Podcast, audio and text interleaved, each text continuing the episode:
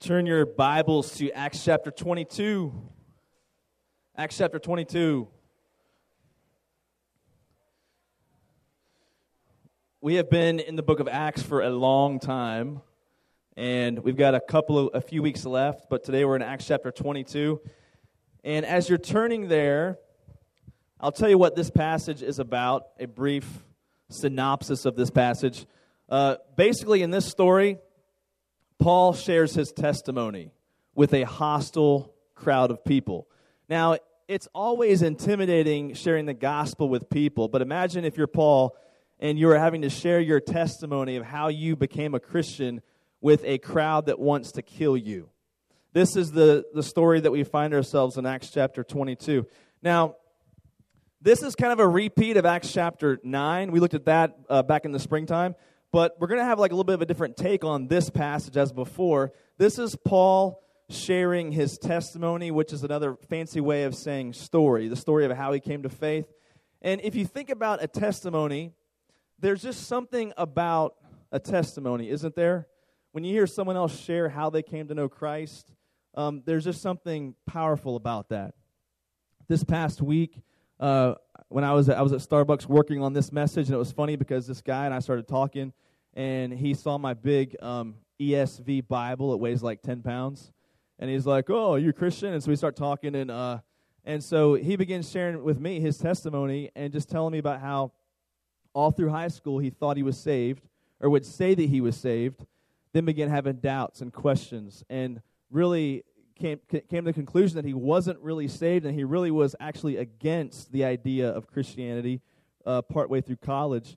And then something happened in college where God just got a hold of him. And he said that he was addicted to pornography throughout most of his teenage years.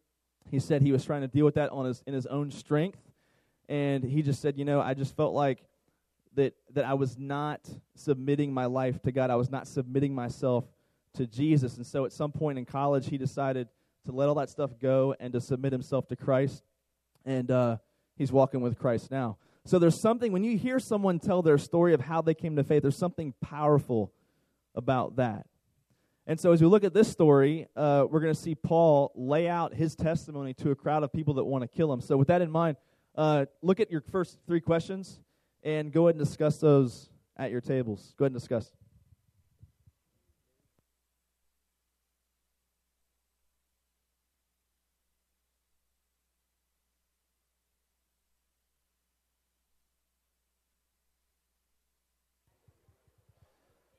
All right, let's look at Acts chapter 22, verse 1, and look down at your Bibles or on the screen if you don't have your Bible. And actually, go to my next slide as a map. I've been using this map to show you kind of the course of Paul's journey.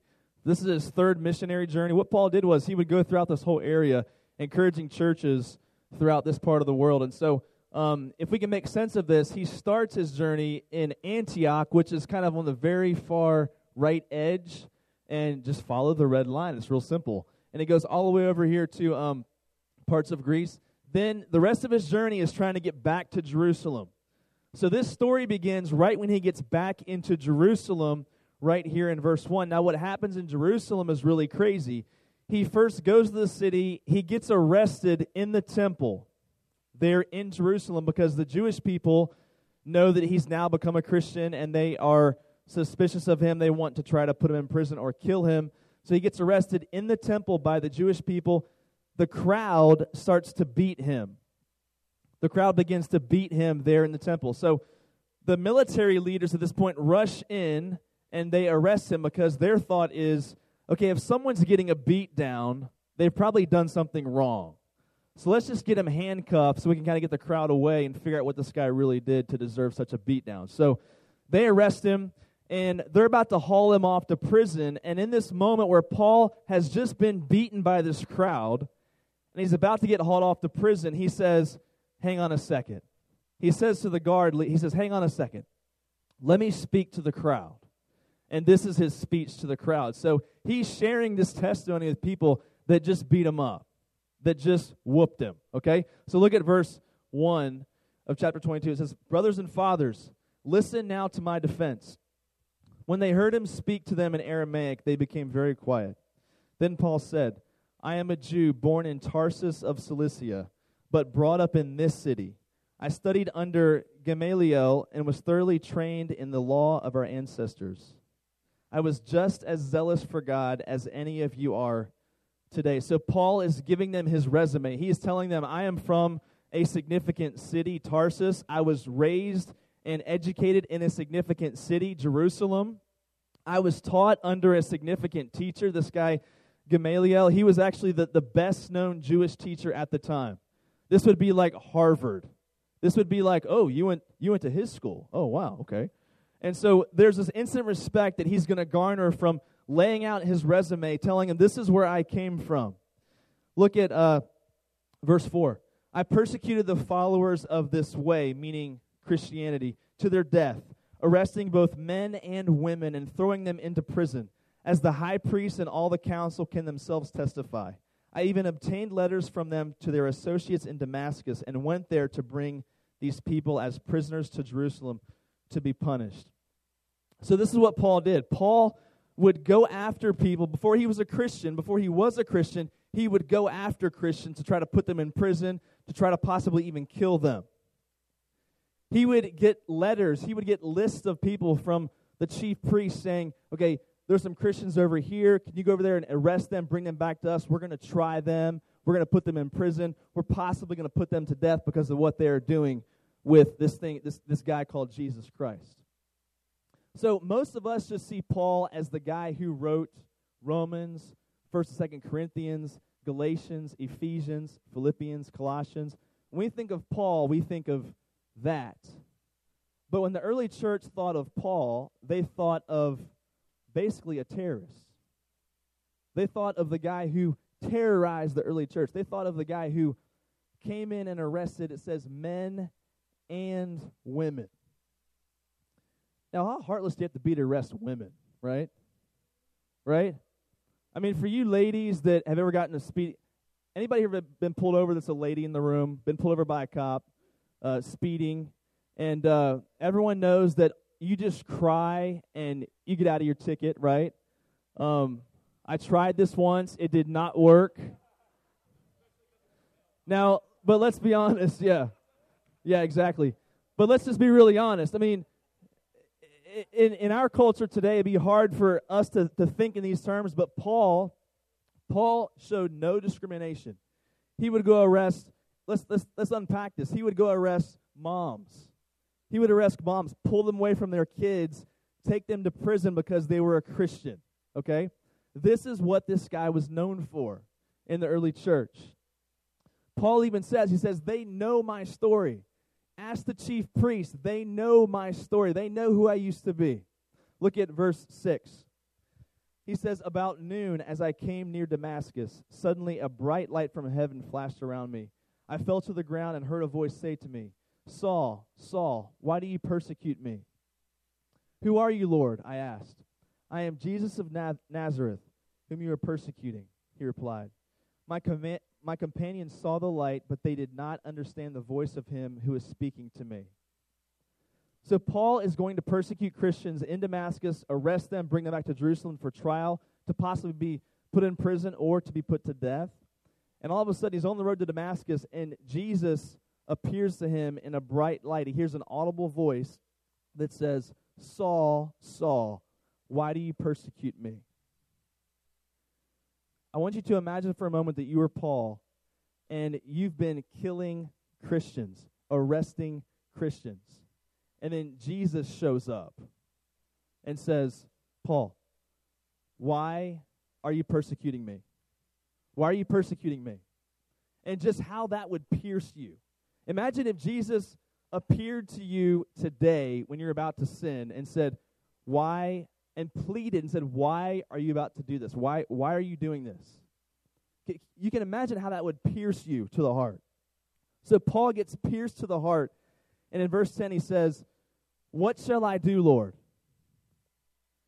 Get up, the Lord said, and go into Damascus. There you'll be told all that you've been assigned to do. My companions led me by the hand into Damascus because the brilliance of the light had blinded me. So look in verse 10 at Paul's question. He says, what should I do? This is a question about obedience. Paul's second question to Jesus was, okay, what should I do? Now that I know who you are, what should I do? This is a question about obedience. Could we say that Paul had really been changed? Listen to me. Look at me. Could we say that Paul had really been changed if he had not obeyed? Could we say that Paul had really been changed by Jesus if he didn't have a desire to obey Jesus? Now, what I want you to get from this is that we cannot separate repentance from obedience. There are many people in our culture today that say things like, yeah, I'm a Christian. I prayed this little prayer when I was a kid, so that makes me a Christian. But if you look at their life and you're going, but I'm not sure I see any desire of obedience, to obey him. We can't separate repentance and obedience. We can't separate those two things. Those two things come together. In fact, I would say if there's not at least some desire in us to really obey Jesus, then I'm not sure that we can call ourselves saved. I'm not saying that you never struggle with sin. I'm not saying you don't struggle. Every Christian struggles, but I'm saying if there's not 1 ounce of desire for obedience to Jesus, I'm not sure that you're one of his followers. And so Paul, his second question was, what should I do? I want to make sure that now that I know who you are, I want to make sure that I'm obeying you. Tell me what to do. Tell me what I have to do. So go ahead and look at your next two questions, questions 4 and 5. Go ahead and discuss.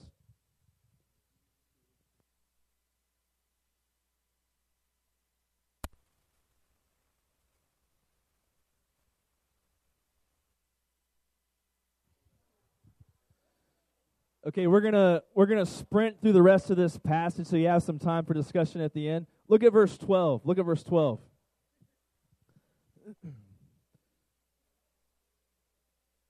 Look at verse 12. It says, a man named Ananias came to see me. He was a devout observer of the law and highly respected by all the Jews living there.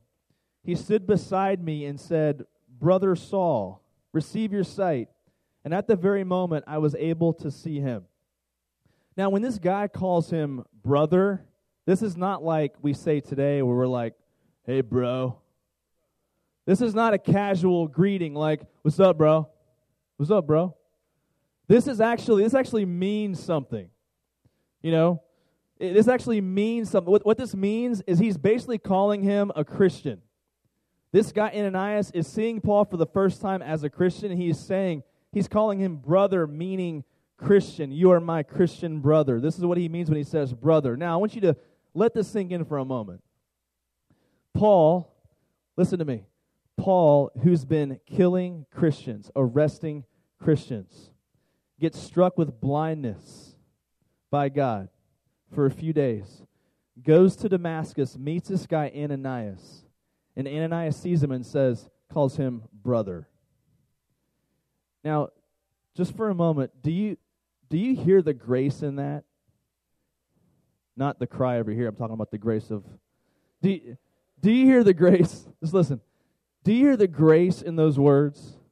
When he calls him brother, just think about that for a moment. He is making a huge statement about Paul right there. And as Paul, put yourself again in Paul's shoes. Imagine you were Paul hearing that for the first time. Someone who you used to arrest and murder people that were just like this guy Ananias, and he is extending himself to you, and he is calling you brother, including you now in the family of God. What we learn from this is that family relationships are not earned. Family relationships are not earned. When you are brought into the family of God, it is not earned. Paul, tell me something. What did Paul do from the time he left the place on the road to Damascus? Had he done any good work? Had he done anything to deserve being called brother? No. Ananias extends to him the grace of God and says to him, includes him in the family of God, and Paul had done nothing to deserve it. Nothing to deserve it. Look at verse 14. Then he said, the God of our ancestors has chosen you to know his will and to see the righteous one and to hear words from his mouth. You will be his witness to all people of what you have seen and heard. And now what are you waiting for?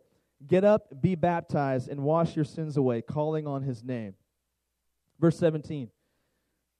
Paul says, when I returned to Jerusalem and was praying at the temple, I fell into a trance and saw the Lord speaking to me. Quick, he said, leave Jerusalem immediately, because the people here will not accept your testimony about me. Lord, I replied, these people know that I went from one synagogue to another to imprison and beat those who believe in you. And when the blood of your martyr Stephen was shed, I stood there giving my approval and guarding the clothes of those who were killing him. Paul was at the murder of Stephen, the first Christian martyr, and he was giving approval to Stephen's death. So Paul's praying in this temple. He falls into a trance that was inspired by God, and God tells him to get out. Jesus tells him, leave Jerusalem. No one's going to believe your testimony here. Now, you would think that everyone would believe his testimony because, I mean, he's Paul. Everyone has seen this huge contrast of who he used to be and who he now is. We know that people don't change their minds that quickly about things like religion, do they? People don't just wake up one day and go, you know what? I'm going to be a Christian, if they've been arresting and murdering Christians before that, unless God does something really miraculous and profound. Look at verse 21. Then the Lord said to me, go, I will send you far away to the Gentiles. The crowd listened to Paul until he said this. Then they raised their voices and shouted, rid the earth of him. He is not fit to live. And that is where our story ends today in verse 22. Now listen. So not only do they not believe him, but they now want to kill him, because he wants to reach the Gentiles. Now, as we step back from this story, this is Paul's testimony. This is Paul's story. There is nothing that's more powerful than a testimony, a story of God changing someone. I want you to latch onto this quote. Your story is the most powerful way to share his story. If you're thinking of ways that you can share Christ with other people in your life, your story, what has happened to you in your life spiritually, I think is the most powerful way to share God's story. Yeah, I mean, of course, you got to know Scripture. You've got to understand the Bible and the things from the Bible. But I think one of the best ways to share the gospel is to tell someone, here's what happened to me. Let me tell you what happened to me. And so, first of all, you've got to have a story. Because if you don't have a story of this is how God changed me, this is how God convicted me of sin, this is how I submitted my life, I surrendered my life to Jesus, if you don't have a story like that, I'm not sure you can call yourself a believer. Now, I know where your mind goes, because most of you in the room were raised in the church for the most part. Not all, but most of you in the room were raised in the church. And I know your response to me is like, but Dave, my story is boring. Right? Like, you didn't come out of the womb like smoking pot and murdering people, right? Right? We just know you did not do that, okay? Listen up. So the knee-jerk reaction for most of us is, my story is boring. How many of you in the first question, you said that about your story? You said, I think I have a boring testimony. Raise your hand. Raise your hand high and proud. There you go. Now that I know who you are, let me rip you, okay? Listen. When people say, my story is boring, my testimony is boring, this statement drives me crazy, and I'll tell you why. Because when you are saying that your testimony is boring, what you are basically saying is, I wasn't saved from much. I'm not that sinful. You may not think you're saying that, but you're really saying, I'm a pretty good kid. And let me just remind you that the gospel is clear that no one is a pretty good kid. No one is a pretty good person in their own right. Because let me tell you, this is exactly what my story is. I was one of those kids that, like, quote, prayed the prayer at like 4 years old. and grew up in the church, and high school hit, and I thought I was a pretty good kid. College hit, and God struck me with this awareness that I am self-righteous, I am prideful, I am arrogant, I think I am better than other people. And so when I heard certain people's stories, or I'd sit there and go, man, you did that? Wow.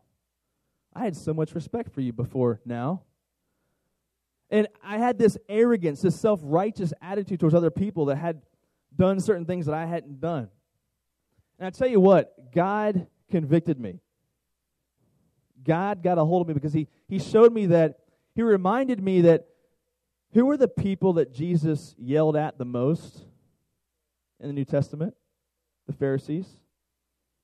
Who were the people that he got the most harsh with? The Pharisees, which is what I was and still am today in many ways.